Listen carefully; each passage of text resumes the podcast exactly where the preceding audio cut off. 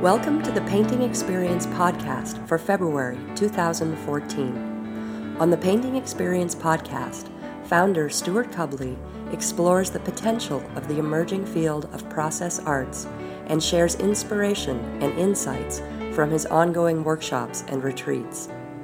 In today's episode, Stewart discusses how we can open to the unique and powerful creative force that's innate in each of us.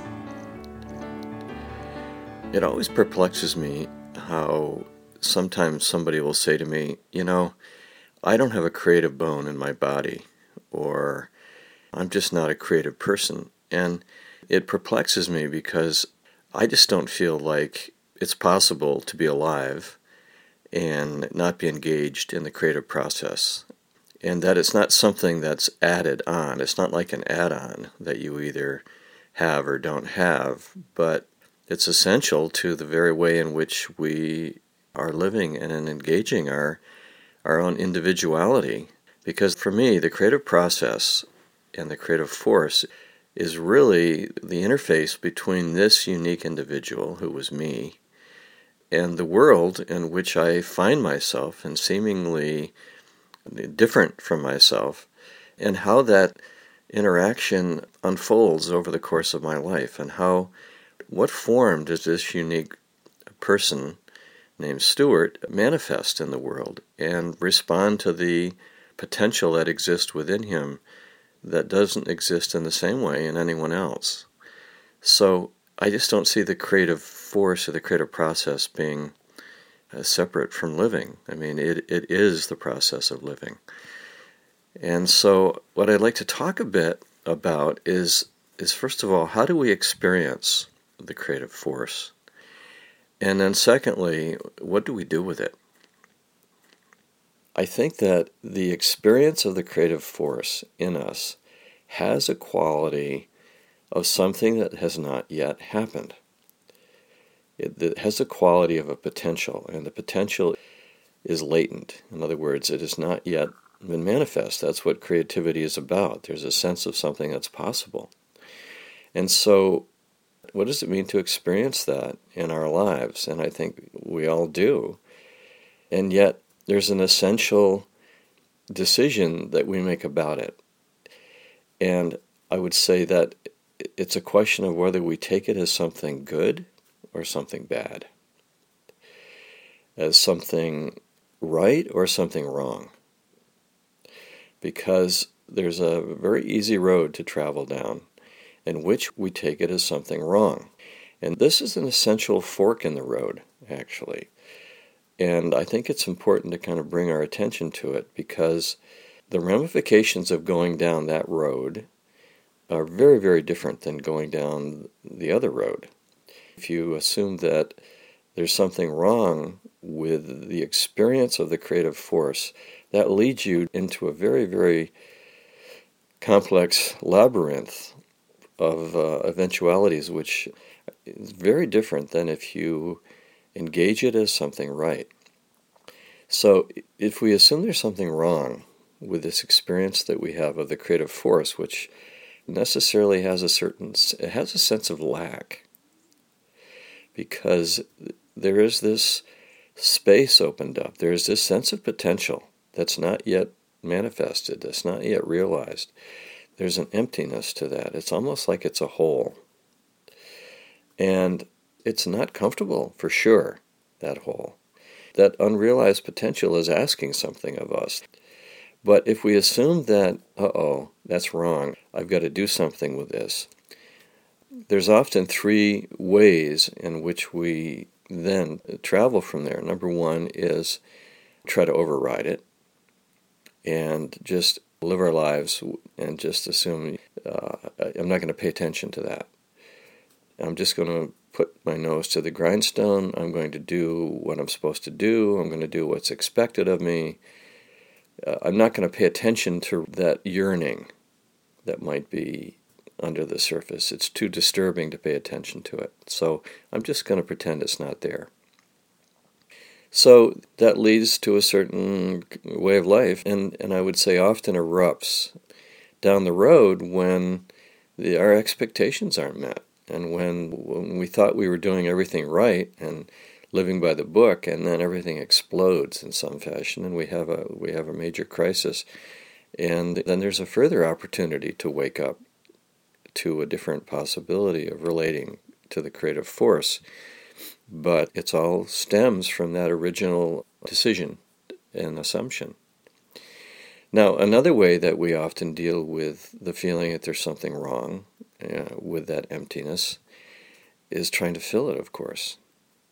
And I think we're all familiar with what that means and how this kind of gnawing emptiness in the pit of our stomach uh, can so easily translate into a spectrum of behavior which goes from just simple overindulgence to addiction. And this way in which we want to fill it and fill it to fill it. And of course, it's never filled. And so the addiction becomes ongoing, and, and it can be addiction to any way in which we try to fill that hole. And we know the ramifications of that, the dead end of that. And again, that stems from this original decision, uh, this original take on, on this feeling uh, that the creative force brings to us of emptiness, is that we need to fill it.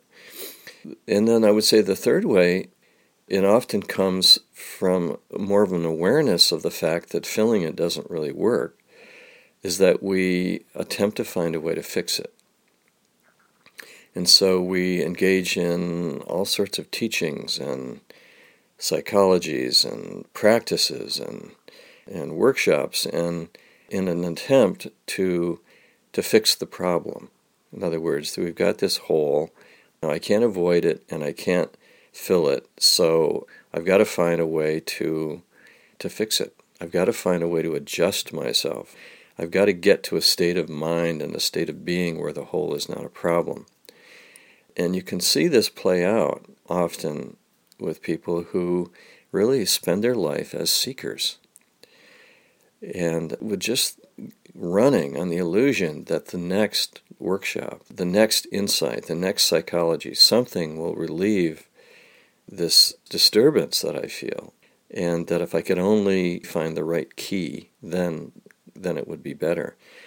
And it's kind of sad in a way to see someone later in their life who who really has you know there's a kind of desperation behind it. There's a, there's often a feeling of just grasping and a real self-diminishment as well because to assume that that there's something wrong with you that needs to be fixed is essentially it's not true. So I want to back up and go to that first fork where we sort of automatically can assume that this discomfort that I feel, this potential that manifests as a kind of emptiness, as a, as a, as a yearning, as a kind of call. If I don't make the assumption that it's wrong, that it's threatening, and that it's wrong, but I'm, I'm willing to entertain the fact that it's right and that it's actually the creative force at work in my life. And it's my own destiny, so to speak, calling me. It's my own potential. The way that my own potential manifests is through this, this sense of opening, this potential which feels rather cavernous at times. It can feel it has a huge unknown quality to it, and that's one of the reasons I think that it's threatening. Carl Jung says at one point that the conscious necessarily rejects the unconscious. And I think, in my own experience, there's a lot of truth to that because you can imagine the unconscious as being that which is not conscious, right? And which is much more of the whole than what our consciousness is. We have our consciousness is a little bubble of the world that we have created for ourselves with our own self identity and our own sense of priorities. And it's not wrong, it's true, but it's not the whole picture. And the unconscious represents the whole, it represents the, the larger reality, and of course can appear to be very threatening to this bubble that we've created, and at times can be. So it's uh, natural that it feels threatening. But I think to hold it in this light and to sense that The creative force, if it's at all intelligent, if you do believe that the creative force and the creative potential in you is intelligent, then it goes beyond your own personal understanding. And so to come in right relationship to that which is beyond your own personal understanding is really important.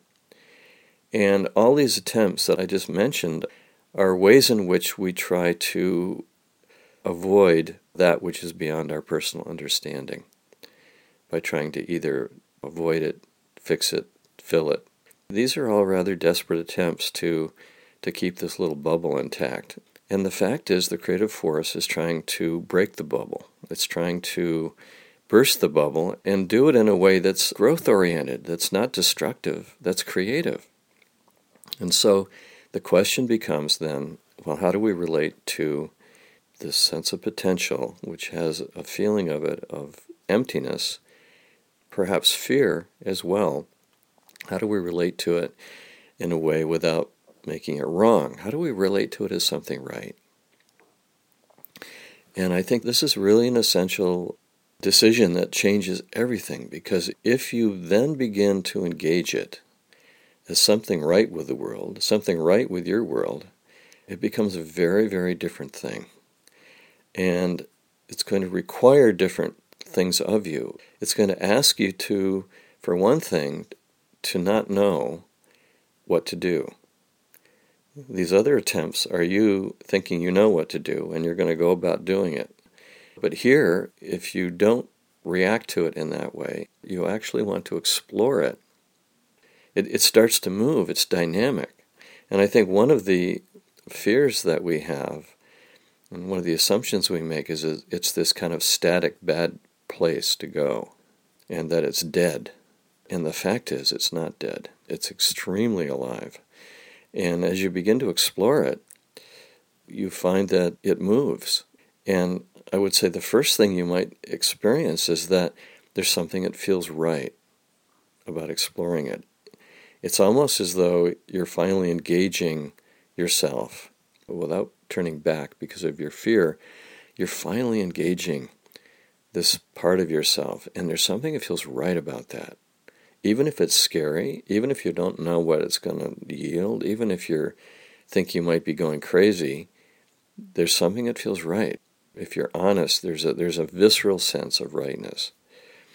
So I think there's a question then, okay, well, how do I actually do this? How do I explore this in my own life? And how do we explore this in the painting process? How do we use the powerful tools of color and form and image and gesture to partner with the creative force? We'll explore this further in future podcasts, and I hope this has been helpful for you today. I look forward to talking to you again. Thank you. You can learn more about the painting experience and find a list of upcoming process painting workshops by visiting our website at www.processarts.com. If you enjoyed what you heard today, please share it with a friend.